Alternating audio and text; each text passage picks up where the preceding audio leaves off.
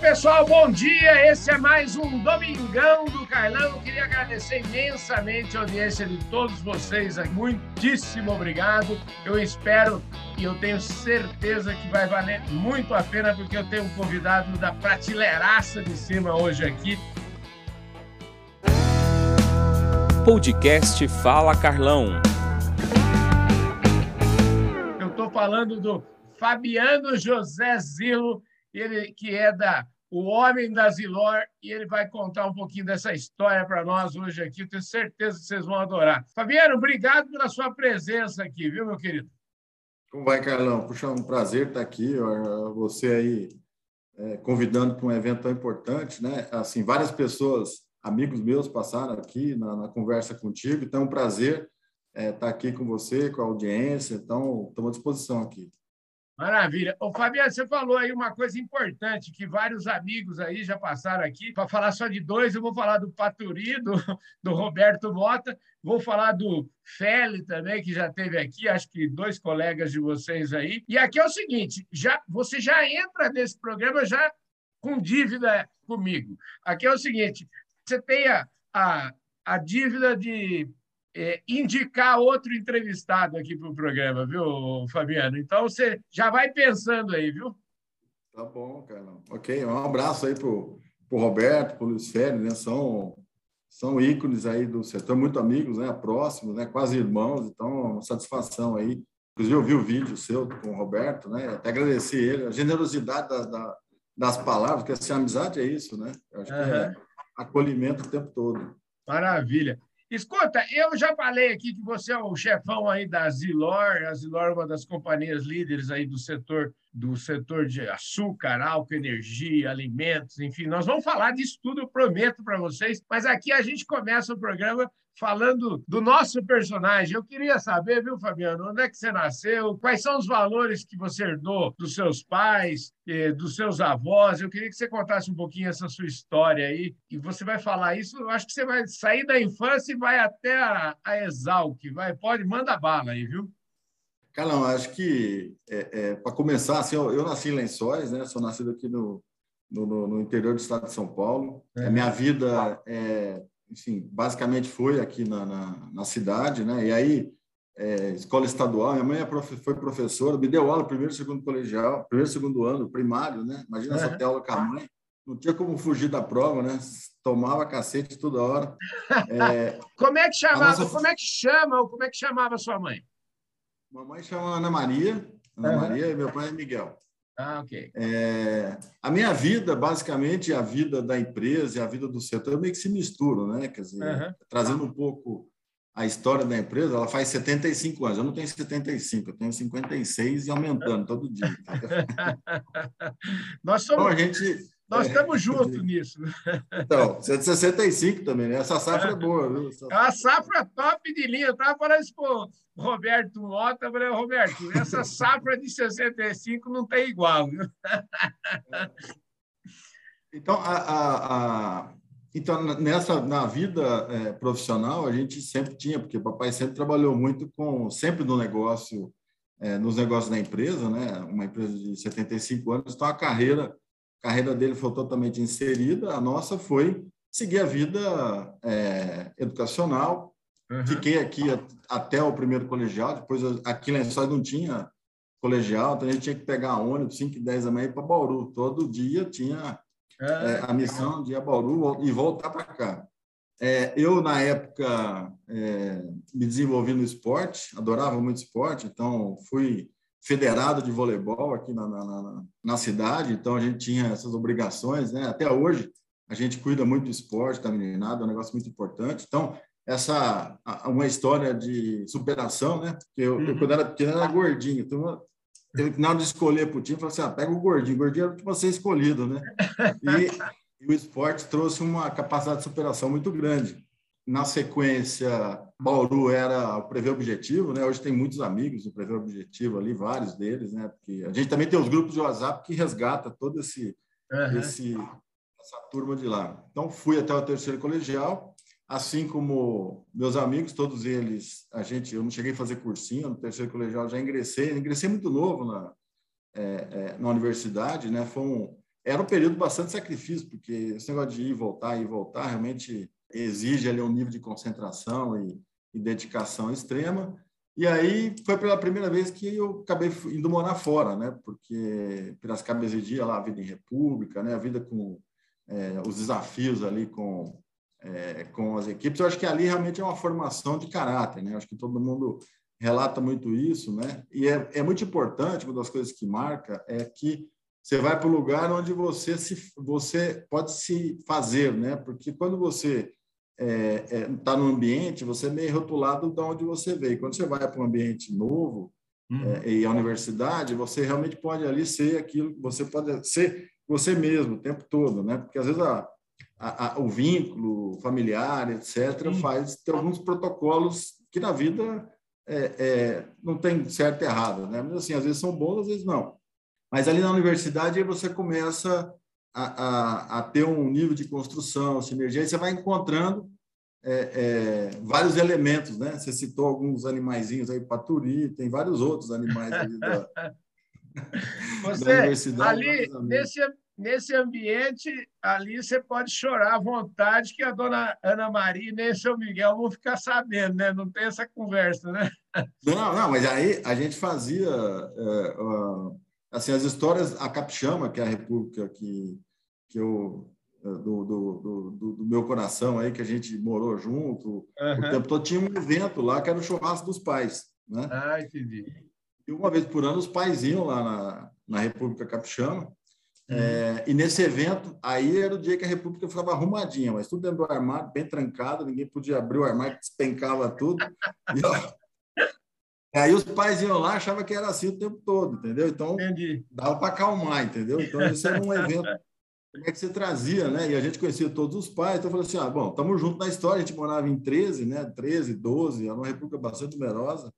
Então era um, era um evento grande, né? Trazer todos os pais, os irmãos isso tudo foi bastante é, é, importante, né, na participação acadêmica, né, dos pais. Acho que e a gente também se sentia muito feliz ali de, de receber, enfim, quais são os amigos, amigos novos, né? Porque é muito difícil, gente do, do Brasil todo, né? Tinha gente até de fora. Uhum. Foi muito importante na formação. Ô, Fabiano, e, e, e, lá, na, lá na Exalc eu sei que ninguém te chama de Fabiano, né? A última coisa que Perguntar ah, do Fabiano, ninguém sabe quem é. Eu queria saber como é que é o nome aí, né? O, o quando você chega lá para tomar o batizado, né? Eu, uhum. o, meu, o meu era mais simples, né? Quando eu tinha um, um asilo que tinha saído, acho que um ano ou dois anos é, que eu já não estava mais na escola, então quando eu disse meu sobrenome Zilo, ficou Asilo, então eu sou chamado ali de Asilo na, na, na escola o tempo todo. Uhum. Lar dos velhinhos, a gente era essa brincadeira. Né? Muito, Mas eu sou conhecido de Zilo, Asilo. Muito bom. Esse negócio aqui, eu sempre tenho o André Dias aqui, que é o presidente lá da DEAL, que ele sempre fala, Carlão, entrevistou alguém da Exalc, você tem que falar da DEAL, que você tem que falar do nosso trabalho lá, então, Perfeito. pago, né? Ah, assim, um trabalho fantástico, né? Na pandemia agora, fiz um reconhecimento, lógico, pessoal, né? não público, muito importante da, da o esforço da DEALC né, de é, trazer para um evento virtual todo o espírito da escola, entendeu? Acho que é extremamente desafiador, ah, mas assim, a qualidade, né? A semana, Luiz Queiroz, a participação, acho que foi extremamente importante aí a, a, esse esforço, né? E a DEALC nessa hora, realmente ela é uma entidade que é, é, congrega, né? Porque alguém tem que liderar o processo, né? E assim, uhum alguém tem que ficar celebrando essa missa do reencontro, né? Isso que mantém vivo o espírito é, exalquiano, isso é muito importante. Então, realmente, a Delta está de parabéns. É, é, e, assim, muito interessante foi ver a possibilidade de fazer dinâmicas diferentes, é, mesmo no, no, no, no, mundo pandêmico aí que a gente viveu, né? Maravilha. A história é feita de gente, né? Gente é que, gente é que resolve tudo. E agora eu vou virar um pouquinho o disco aqui. E antes de virar o disco, quero mandar um abraço para o Marcos Abreu. O Marcos Abreu é o fundador da Employer. A Employer é uma empresa de recursos humanos, é uma empresa de RH, é uma empresa de pessoas, na verdade. E ele trabalha focado na história do trabalho temporário, né? E que muitas vezes tem muita gente, até eu vou te falar que eu não sabia disso, né? Você fala, tem muita gente que vive de trabalho temporário em trabalho temporário e acaba tendo trabalho o ano inteiro, ou seja, a Employer então ajuda pessoas a a ter renda e ela atende aí grandes cooperativas, grandes empresas, enfim, e está aqui apoiando o nosso Domingão do Carlão, viu, Fabiano? Então, queria agradecer imensamente o Marcos Abreu. Não sei se você conhece o Marcos. Não, pessoalmente não, mas realmente, se ele está no ramo de pessoas, é o, é, é, é, é o grande ativo né? Uhum. de evolução que a gente tem trabalhado, né? Que a gente é que, é que faz acontecer, né? Todo mundo é que faz acontecer. Pois é, e eu falei de pessoas, eu queria agora ir lá para o nosso mundo aí da Zilor e tal, mas eu queria, antes de falar, porque Zilor hoje é um nome mais, mais recente, eu queria eu gosto, eu gosto de raiz, viu, Fabiano? Eu gosto, eu, eu gosto de mostrar meus calos na mão do tempo que eu trabalhava de boia fria. Eu tenho o maior orgulho disso, de ter nascido na roça, tenho o maior orgulho da, da, das minhas raízes. E eu acho que com vocês deve ser a mesma coisa, né? Porque nós estamos falando aí de 1946, me parece. Algum... É, eu queria que você é começasse falando um pouquinho dessa história aí da companhia. Ó, Carlão, a história é, é, é, uma história ligada assim a, a, ela, ela se conecta à história do setor como um todo, né? Ela passou é. por e a gente também, né? Por tabela, seja fora ou seja dentro, né? Eu uhum. iniciei, eu iniciei minha carreira em 89 na, na, na Zilor, é, onde a gente tinha passado recente, né? A questão do, do da expansão, né? Do, do etanol, na expansão uhum. do, enfim, do canavial no estado de São Paulo, foi a primeira onda, né? de expansão que ocorreu no setor. Aí a gente sofre, né? o setor ele, ele, é, é ele sofre de intervenções, né? É, é, uhum. na época do Instituto do Açúcar e Álcool. Então, realmente ali há, há uma, um nível de congelamento de preços. Isso tudo atrapalha muito a vida empresarial de todos, né? Uhum. É, na época, muito importante, né? os produtores acabam se unindo e aí formam, lá desde a década de 75, a Copersucar, que é uma cooperativa, uhum. onde é, é, é, você... É, então, assim, a, a, a, parte solidária né, da composição é, sempre foi muito forte no setor, tanto que surgem né, esses, é, essas entidades que congregam, né, sejam as usinas, depois você tem os fornecedores de cana, você tem empresários, né? Porque tudo era muito difícil, né? O recurso sempre foi muito escasso, né? O uhum. Brasil, ele... É, é, o Brasil que a gente fala aqui do estado de São Paulo, né? Quer dizer, não está nem, nem, nem aonde outros foram, quer dizer, assim, a onda de expansão depois, o Centro-Oeste, é uma outra conversa. Então, a história aqui em São Paulo já não era fácil, né? Dado a, os esforços, a parte de tecnologia embarcada, quer dizer, tudo muito feito à mão, né? Aqui você tinha as coisas aqui dependia muito da força de trabalho humana, né? E seja para montar as indústrias, seja para desmontar as indústrias, quer seja para corte de cana, transporte, é, é, havia aqui, para você ter uma noção, na década de 80, 90, tinha mais de 15 mil pessoas que trabalhavam é, nas usinas, seja produção até a industrialização. É, e aí, homens, mulheres, né? E aí, foi e hoje você tem gerações, né? Então a gente encontra essas gerações o tempo todo. E as usinas eram como cidades, né? Porque as cidades eram acho que quase do mesmo tamanho das usinas. O pessoal morava nas usinas. Você tinha colônia, você tinha Sim. cinema, você tinha igreja, você tinha é, mercado, você tinha farmácia, você tinha armazém. Estádio de futebol. Não, esse era o principal. Para trabalhar, precisava jogar futebol, entendeu? Naquela época lá, contratava o cara que posição você joga. Estou precisando, então pode me jogar aqui. é disso, né? O que é, é, unia todos, né? Na verdade, a, a o grande, a, a, chave de tudo estava a união das famílias. Né? Muitas famílias trabalhavam aqui, é, é não só nas Zilor, mas assim, acho que isso foi é, é, um, um pouco do emblema, né? é, setorial de famílias emblemáticas que seguiram carreira né? e continuam com a gente até hoje. Você tem gerações, a terceira, a quarta geração se encontra, é, que moraram, né?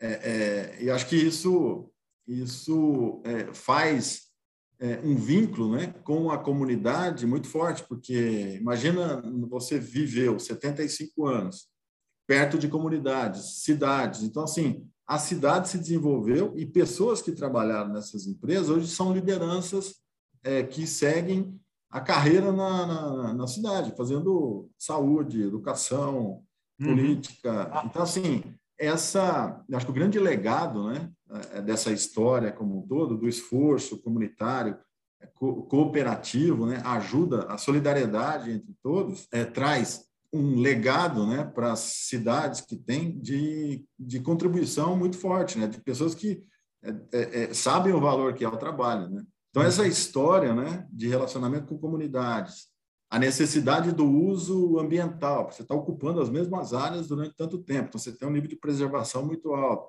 a parte de infraestrutura. Então, isso tudo traz um nível de compreensão né, dessa dinâmica, é, desse ecossistema, se podemos chamar assim, entendeu? E fortemente na educação, né? Quer dizer, assim, a, a, sempre houve uma preocupação muito grande, na medida que a, a, exigência é, tecnológica aumentava, você incorporava escolas técnicas, é, níveis de serviço é, importante, aí vem o empresariamento do negócio, aí surge lá o, é, é, depois dos congelamentos de preço, surge na liberação do, do, do, do de 98, né, com a liberação do, preço do açúcar, surge aí o Consecana, aí começa-se um processo de crescimento dos fornecedores de cana, aí passa a se ter uma relação é, comercial com esses produtores, as cooperativas que surgem. Então, assim, toda a história ela passa por um nível de construção, aliança, cooperação e resultado. Sempre é um, é um processo, é essa onda toda. Né? Então, e aí você vai, aí, enfim, daí para frente tem história que não termina, né? Tem, tem, tem história que não acaba mais. Quem que, é, quem que fundou a companhia lá em 46? Seus bisavôs, é, é, avô seu? Como é que é a história? É, bisavô, comendador José Zilo, lá atrás, é, é, grande empreendedor, veio da Itália, né, em uhum. 1880, na época da fome, né, a Itália despachou todo mundo de lá porque mandava uhum. passagem e vinha para o Brasil e tinha que se virar, né? Então, é, é, a imigração, ela, ela ela traz assim um aculturamento, né? Todo um desafio, né? Hoje a gente não consegue nem imaginar o que é, que é subir num navio, ficar 30 dias no navio e ir para um lugar que você desconhece, né? A gente às vezes tem um pouco de receio para ir um pouco para lá, um pouco para cá, mas eu, assim, imagina. Eu, eu, eu me inspiro muito nessa gente porque se a gente a gente às vezes acha que a gente é valente e corajoso, né? Mas quando a gente então, vê essas histórias, eu fico imaginando até uma história minha pessoal, eu tenho o meu, o meu sogro, que já é falecido, morreu com 90 anos. Eu uma vez fui. Ele era português e nunca tinha ido para Portugal, enfim, não conhecia. E uma, um determinado momento, que ele tinha 82 anos, a gente teve a possibilidade de, de levá-lo para Portugal para conhecer lá as, as raízes dele e tal. E eu fui tirar o passaporte dele, né? Porque ele não tinha nem passaporte, e fui no Museu de Museu do Imigrante em São Paulo. Eu juro a você que quando eu peguei uma declaração para poder tirar o passaporte, eu chorei naquela declaração porque eu, vi, eu li ali que o pai dele, com 30 anos ou 29, chegou no Brasil com uma esposa e a esposa tinha estava é, grávida e tinha um menino no pé. O menino no pé era meu sogro. Então, assim, é inacreditável a coragem e o valor que esse povo teve, né, Fabiano? Esse espírito, né? Ele era realmente assim. E eu tenho um, um o irmão dele nasceu no, no navio, né? Uhum. Chamado Fortunato. Então, assim, também tinha nascimento no navio, né? Não chegava só grávida, nascia no navio. Uhum. E, e, aí você chegava e ia para onde? Pegava o trem e ia para onde tinha. Assim, na verdade, as cidades aqui no estado de São Paulo, a idade delas, uhum. elas vão diminuindo conforme o interior, você vai avançando no interior, porque é onde chegava a ferrovia. Então, uhum. você vai avançando, a idade das cidades vai diminuindo, porque era o tempo que a ferrovia demorava para formar uma cidade. Essa é a matemática. E, pra, e aonde se ia? Se ia onde acabava a ferrovia. Então, e às vezes não se ia para a notícia, ó, tá tendo malária em tal lugar, então não vá para lá, vá para outro lugar. Era, era simples como isso, né? Quer dizer, sobrevivência, e aí era trabalho, né? E aí o trabalho era agricultura, né? Eu acho que o Brasil traz essa potencialidade, na época o café era o, o grande é, é, drive de produção, então se trabalhava muito, quer dizer, sol a sol, e aí quem é, efetivamente conseguia ali, além do esforço, ter é, o espírito empreendedor, né? quer dizer, é, é, fazer não por ele, né? pelo, pelo futuro, literalmente conseguia ali alternativas, né? porque tinha que ter, imagina acordar todo dia, né? sabendo toda a dificuldade que se tinha, ainda tinha que construir o futuro. Então, eu acho que esse espírito é um espírito de onde nasce a organização. Falando nisso, é o seguinte: você sai da faculdade aí, pelo que você está me falando, você, você acabou de me falar que trabalha aí na, no Grupo Zilor desde 1989, então praticamente, praticamente foi seu, digamos assim, seu primeiro emprego? Como é que é? Não, foi, na verdade, eu, eu depois que me formei, eu é. fiz mestrado na Exalc, é, eu sou mestre em sólidos e nutrição de plantas, e aí eu comecei aqui em 89, é, e naquela época a gente começava mesmo da base, né? Eu passei em todas as áreas da, da organização, uhum. na época é, operacionais. É, eu saí da organização em 2007, fui diretor executivo de 2000 a 2007. Uhum. É, tive aqui um processo intenso, várias transformações que a organização tinha, mas eu tinha um momento ali que eu, eu precisava é, respirar outros ares. E aí eu desliguei da organização em 2007 e fui é, para um outro setor. Eu estava vivendo uma transição de vida pessoal, uma separação, que seja, uma vida. É, tinha, tinha uma transição, pelo menos de saúde, que eu precisava me acomodar, e naquele momento que é, foi importante, né? porque quando você dá uma parada, você consegue dar uma recalibrada em tudo que está acontecendo, porque a dinâmica da vida ela te leva num, quase numa asfixia, né? De vez em quando você precisa dar uma parada e falar assim, olha, Deixa eu ver para onde eu estou indo, né? Assim, eu quero ir para lá. Estou indo para lá. Se você não estiver indo para lá, é bom você se cuidar, porque é, é, aí que estão os valores, né? Então, assim, nesse momento, quando alguma coisa não está bem, é melhor você dar uma parada, repensar, decanta, né? Uhum. Tudo aquilo que está acontecendo, você dar o próximo passo. E nesse meio tempo que eu parei, aí o setor em 2007 estava vendo ali um, uma mega é, liquidez de mercado, né? investimentos crescentes na, uhum. é, inclusive no setor né, de açúcar e álcool. Havia um aquecimento muito grande. Os greenfields, basicamente, todos sendo construídos a, a, a, na época. Eu me lembro dessa, o... dessa, fase. Lembra? Lembro. Nossa, para mim, do jeito que estava, ia faltar até oxigênio para respirar, porque estamos comprando tudo, né? Minério de ferro bombando, petróleo bombando, quer dizer assim, cara, o que, que vai acontecer, né? Uhum. E nessa época, vários grupos, grandes grupos, estavam investindo forte no, no, no Centro-Oeste.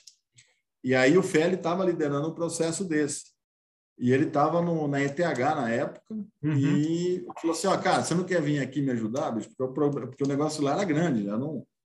É, é, a empresa tinha ali cinco é, greenfields, quer dizer, tinha duas unidades de brownfield, estavam construindo mais três e tinha uma oportunidade de uma fusão na época com a Brenco. E aí falou assim, olha, tá precisando de, tá precisando de ajuda. Eu falei, rapaz, você não sabe o que você está falando, o volume de serviço aí é grande, porque montar essas novas unidades industriais exige um. Bom, depois de um tempo que eu fiquei uhum. aqui de um sabático, né? Falei assim, agora vamos encarar esse desafio. Eu fiquei 10 anos na, na, na organização, na época ETH, do Grupo Odebrecht, depois Odebrecht Industrial, e saí de lá em 2017. E aí eu fui para o Centro-Oeste, fiquei lá na cidade de Mineiros, que eu conheci o doutor André Guilhermon, que esse é um cara que você deveria entrevistar aqui, que é uma pessoa fantástica, e é o presidente da Brasil Agro. Sim. Aliás, ele, ele já esteve aqui conosco. O... Ah, já teve? Então, aí já eu, teve então perdi essa entrevista. É, e, mas assim, aqui tem gente que vira freguês aqui. O André é um deles aqui. É, aqui é o seguinte: não, nós não temos problema nenhum de entrevistar. Cada, cada vez é uma conversa diferente, viu, Fabiano? Mas dentro da. É, quando eu tive no. Aí, aí que você descobre o que é empresariamento, né? um pouco do passado, com aquilo que aconteceu. Uhum. Quando você vai para um lugar e você fala assim: ó, o que é empresariamento? Né? Empresariamento é aquilo que você tem que fazer tudo no lugar que não tem nada. Então, assim, não tem muito problema. Uhum. Construir essas unidades no, no, no Centro-Oeste não era o problema. Você tinha que depois originar toda a produção de cana, matéria-prima, é, enfim tinha que encontrar todos os caminhos. Eram quatro unidades, quatro estados, você tinha legislações diferentes. Então, assim, foi uma, foi uma mega experiência. Eu fiquei direto lá durante três anos. A gente conseguiu, é, na transição ali das fusões com as organizações, conhecer muitas pessoas né, que uhum. lideravam lá. E aí, isso, logo depois eu vim, voltei de novo para São Paulo para assumir uma liderança lá como vice-presidente da, da organização. Segui a, a, a, ir apoiando as nove unidades. Depois a gente montou um programa de fomento de fornecimento de cana exclusivo ali. Nós conseguimos uma área de 30% da, da, da, organização passou a ser fornecedor. A gente, então, o Alexandre Cândido é outro cavaleiro super importante, é um empresário de destaque do setor, que também foi muito amigo é, é, e parceiro ali. Zé Eugênio Rezende Barbosa, você, são pessoas assim de, de destaque né, no agro que você traz, são, uhum. são primeira linha, né, são empresários ali que o tempo todo estão se desafiando e, e, e fazendo o Brasil acontecer. Né? São pessoas que vão nessas regiões de fronteira, enfrentam esses desafios que são é, gigantescos, né? e a gente tem que fazer o resultado acontecer, formar as pessoas, arrumar os processos. E isso foi muito intenso, né? Durante até 2017, quando aí eu fui convidado para voltar para Zilória e assumir a presidência do grupo. Então, eu voltei para cá em 2017, então faz quatro anos que eu estou aqui. Ah, que maravilha. Agora, o, o setor como um todo, e eu tenho que te informar o seguinte: nós estamos chegando assim, sabe, naquela época do jogo, assim, nós estamos assim, mais ou menos assim, já nos 42 do segundo tempo aqui, entendeu? Então, eu queria saber o seguinte: vamos falar um pouquinho agora, então, desse, de 2017, nesse seu retorno. Eu queria que você me, me falasse qual foi a fotografia que você que você encontrou quando você retornou e de lá para cá o que, que tem sido feito, enfim, como é que está a relação hoje? É, me parece que a gente tem que falar de hoje, toda vez que a gente vai falar aqui com o presidente de uma companhia, a gente é obrigado a falar de três letras, né, do tal do ESG, né, que está na moda falar. Eu, eu falo que é uma coisa que está super na moda, sai facinho da boca da gente, mas implantar é que são elas. E eu, eu acho que tem muitas companhias também que já implantaram isso há muitos e muitos anos, há muito e muito tempo, e talvez uhum. implantaram, não tinha nem esse nome, esse nome famoso, tá? mas isso já existe há muitos e muitos anos. Então, eu queria que você falasse disso. A bola está a, a bola tá aí, na marca do pênalti, para você. Beleza, acho que é, é, assim, é bastante interessante né, a gente retornar, é, logicamente, depois de um período intenso, porque, na verdade, a gente vai se transformando, né? Uhum. Na verdade, nem eu era o mesmo e nem a organização era a mesma, né? Com certeza. Então, assim, foi muito bem é, calibrado esse início, né? Eu acho que os desafios que a gente encontra em qualquer organização que precisa de um, de um turnaround, que precisa de uma é, um, um, um, repaginar várias coisas, né? E aí fortalecer os valores, eliminar os problemas, né? Para que a gente é, é, é, assim, é sobreviver, crescer e perpetuar. Essa é tem o um uhum. momento da sobrevivência, que ele é fundamental. Então, o que está atrapalhando a sobrevivência, para que a gente transforme aquilo num vetor de crescimento? Uhum. É, quais são as oportunidades de crescimento, né, o que não está sendo aproveitado? Então, nós estamos exatamente saindo dessa fase, entrando na fase de, de crescimento agora novamente, e tudo isso é construído no ambiente das pessoas, né, com muito respeito, com empoderamento, com a liderança. Então, assim, a, a, a, eu acho que o resgate dos valores né, da organização eles são chave do sucesso para você encarar os próximos desafios. Né? Então, é, é, tornar isso vivo é, é novamente é o que faz é, é, o oxigênio fluir né, na organização, porque os desafios não são pequenos. Né?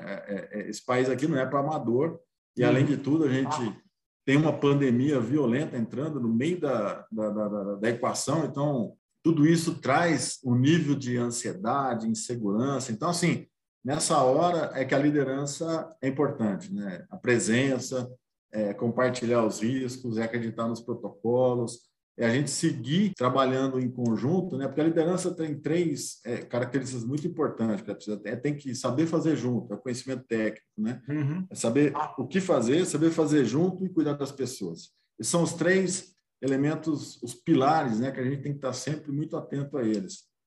E eles presentes, né, e você engajando os times, né, Carlão, é, é, é, é isso que faz. Eu é, aprendi na, na, na, Paulo Sérgio Rosa, que é um, um dos grandes mentores aí, um grande amigo e um, um grande, ele, além de consultor, é, ele tem lá um, um capítulo importante do primeiro livro dele, que é o Café com a Liderança, né? Uhum. O café com a liderança, você, eu tenho aqui o hábito de fazer, já estou no 59 café. E a gente, uhum. durante esses três anos, né, fazia isso lá no Centro-Oeste também, e, e trouxemos para cá, onde você reúne ali as pessoas. São dez operadores, operadoras, é, currículas, é, é, administrativo, enfim, de qualquer área, são 10 pessoas que se reúnem e a gente fica batendo um papo ali durante, é, durante duas horas aproximadamente. Muito importante isso, porque você cria a realidade, né? Qual é a realidade? A gente não pode desconectar nunca da realidade do que está acontecendo e nem eles se desconectarem da liderança. Então, é, é, é, é um fator super importante, isso traz um nível de é, resiliência emocional e principalmente nas crises, né? Porque todo mundo quer ajudar e às vezes não sabe como, né? Então, assim, como é que a gente se conecta é, com o time e faz emergir, né? Os problemas de maneira transparente, porque problemas é o que temos, né? Nós estamos aqui uhum. para eles, né? E como é que a gente os trata da maneira que é a melhor possível, né? Porque tem, a gente, na condição que tem, faz o melhor possível. Se a condição melhorar, a gente pode fazer melhor ainda, mas então a condição que tem era aquela, é o que dá para fazer. Mas todo mundo engajado nessa nessa batalha, eu acho que a transformação ela se acelera, né? em todos os sentidos, seja na segurança das pessoas, melhoria de processo, eliminação de desperdícios. E aí, voltei, você traz aqui o tema ESG, que é, para o setor como um todo, ele, ele tem um DNA, né? Se você como a gente trabalhava com 15 mil pessoas no passado, então a gente sempre se preocupou em cuidar das pessoas, né? Uhum. E o vínculo com as comunidades é muito forte. O histórico é de vínculo. Você está na, na, comunidade faz 70, 75 anos. Então, assim, como que você... A gente ocupa 180 mil hectares aqui na região de Lençóis de território. Então, como é, como é que você não vai cuidar do meio ambiente? Como é que você não vai... É, é, entendeu? Não tem como, porque se você usa o recurso natural, é, é, ele tem que durar o tempo que for, ele tem que perpetuar. Então, assim, como que eu vou é, é não melhorá-lo? Né? Eu não posso piorá-lo, porque senão prejudica a mim mesmo. Uhum. Então, a parte ambiental é muito bem cuidada, né? Tanto é que você pegar o histórico do setor, de, lógico, a, a, a, queima de cana, quando foi eliminado, os protocolos. Nós somos a primeira usina a assinar o protocolo de eliminação de queima do Estado de São Paulo. Fui eu que assinei na época, eu estava aqui ainda. 2007. Uhum. Então, assim, a gente assinou o primeiro protocolo de eliminação de queima e seguimos né, numa trajetória apoiados aí pela Única, né? Acho que entidades aí muito fortes à época, as usinas se comprometeram, né? Eu acho que um apoio setorial tremendo para que realmente a gente seguisse o caminho é, do ambiental. O social, ele sempre está muito fortalecido, sempre. Né? Eu acho que a gente tem um, um, vínculo com as entidades e melhorando cada vez mais. Né? A gente está indo para a linha do capital social privado. Né? A, gente, é, a gente fomenta as entidades para que eles aprendam é, como é criar uma entidade que possa se habilitar a receber é, recursos incentivados, porque quem, quem deve a, a, a, manter ou abraçar essa entidade é a sociedade, porque se é importante para a sociedade, ela não pode depender de um recurso de uma empresa.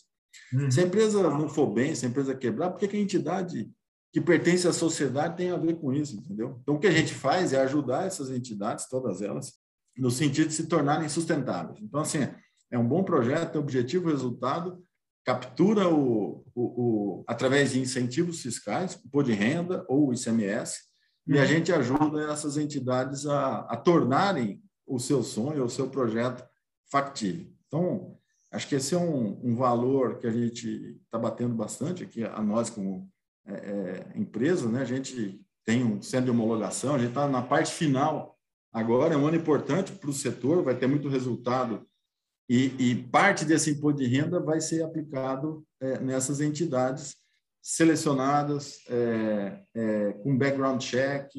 Então, isso torna uma entidade sustentável. Na parte ambiental, é, é, nós comentamos né, da, da, da, do uhum. tema, e aí vem a questão da governança. Então, essa acho que é fundamental também, quer dizer, se for na, na, logo em 2017, o destaque é, é, é trazer um empoderamento né, do, do conselho, práticas de governança para organização.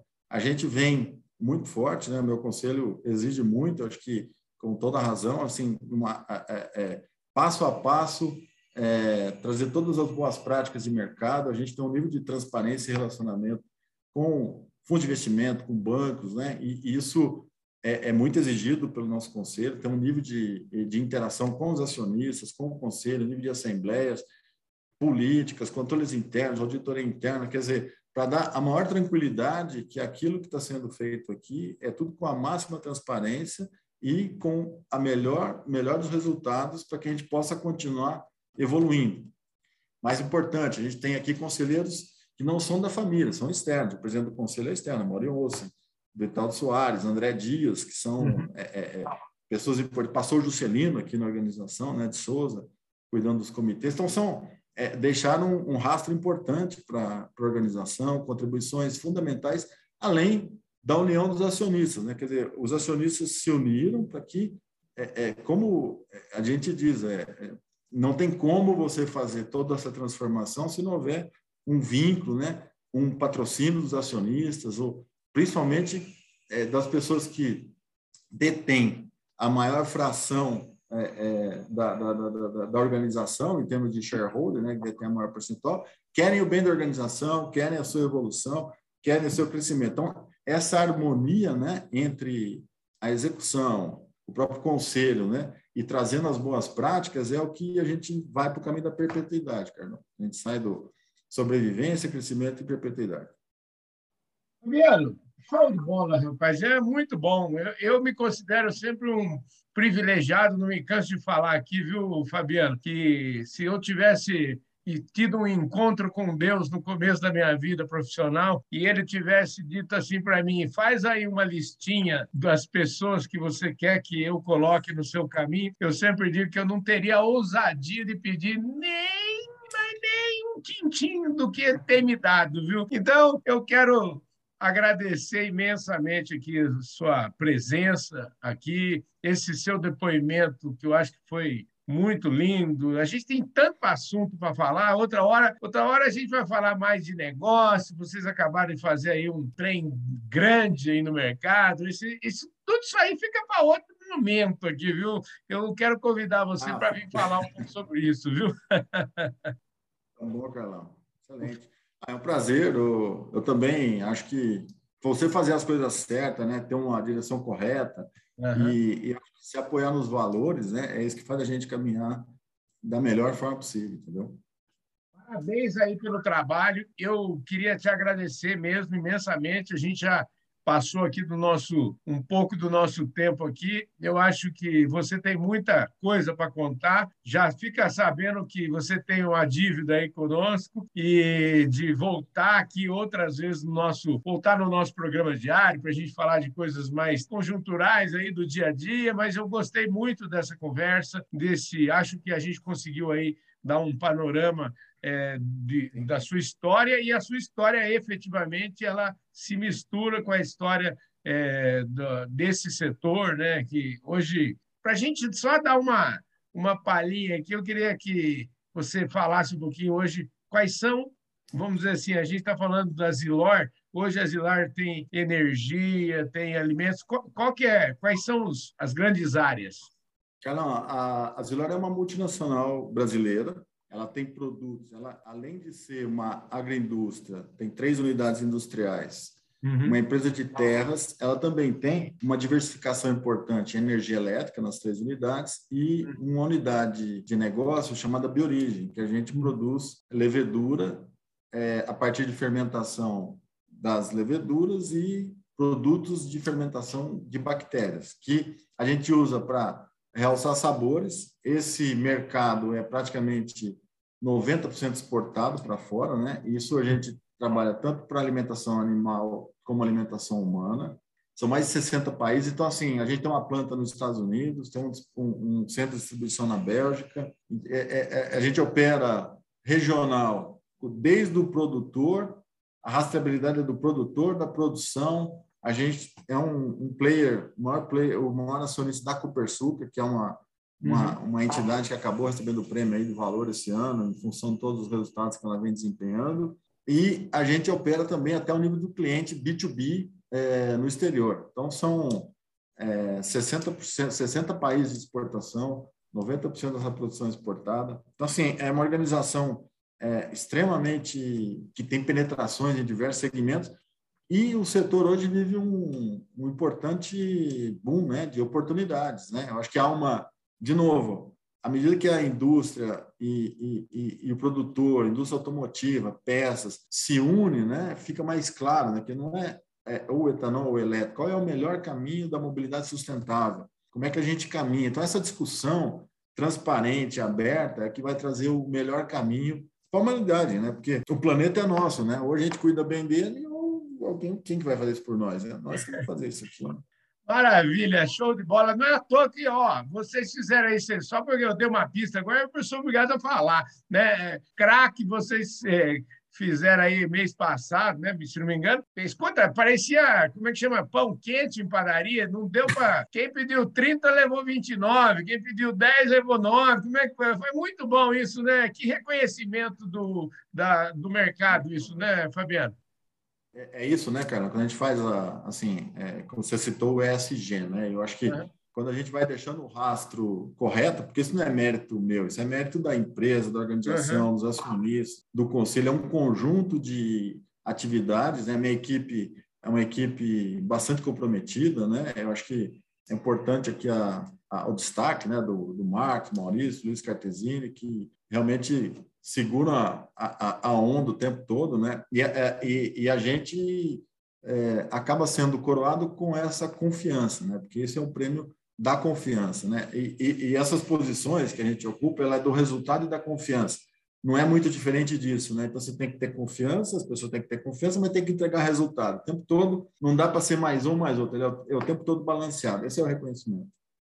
Maravilha, gente do céu, que domingão extraordinário. Eu quero mais uma vez agradecer aqui a presença do Fabiano Zilo, que é o presidente aí da Zilor. Agradecer mais uma vez o apoio da Employer, que entende tudo de RH. Mandar um abraço para o Marcos Abreu, que inclusive é presidente da Associação Brasileira de trabalho temporário, faz um trabalho belíssimo. 35 anos tem essa empresa contribuindo aí para o desenvolvimento do agronegócio brasileiro. Fabiano, muito obrigado pela sua presença aqui, parabéns pelo seu trabalho. E aqui é o seguinte, o slogan é assim, volte sempre, viu? Aqui é, não demore para voltar, viu? Tá bom, prazer falar contigo. Muito obrigado pelo convite. É um prazer estar aqui. Um abraço a todos. Isso aí, gente. Esse foi mais um Domingão do Carlão, sempre na prateleira de cima do agronegócio brasileiro. A gente se vê com certeza domingo que vem. E eu quero mandar um forte abraço para todo mundo, para todo o pessoal da Biogênesis Bagó, inclusive, que semana que vem, a partir de segunda-feira agora, a gente começa um festival importante, festival de final de ano aqui no Fala Carlão. Então, eu quero desejar um grande abraço a todos vocês, mandar um feliz Natal para todo mundo, um ano novo extraordinário e dizer que no Natal, no ano novo, nós estamos aqui trabalhando e tem Fala Carlão todo dia. Obrigado, Fabiano. Valeu. Valeu, Carlão. Forte abraço a todos. Obrigado. Bom Natal.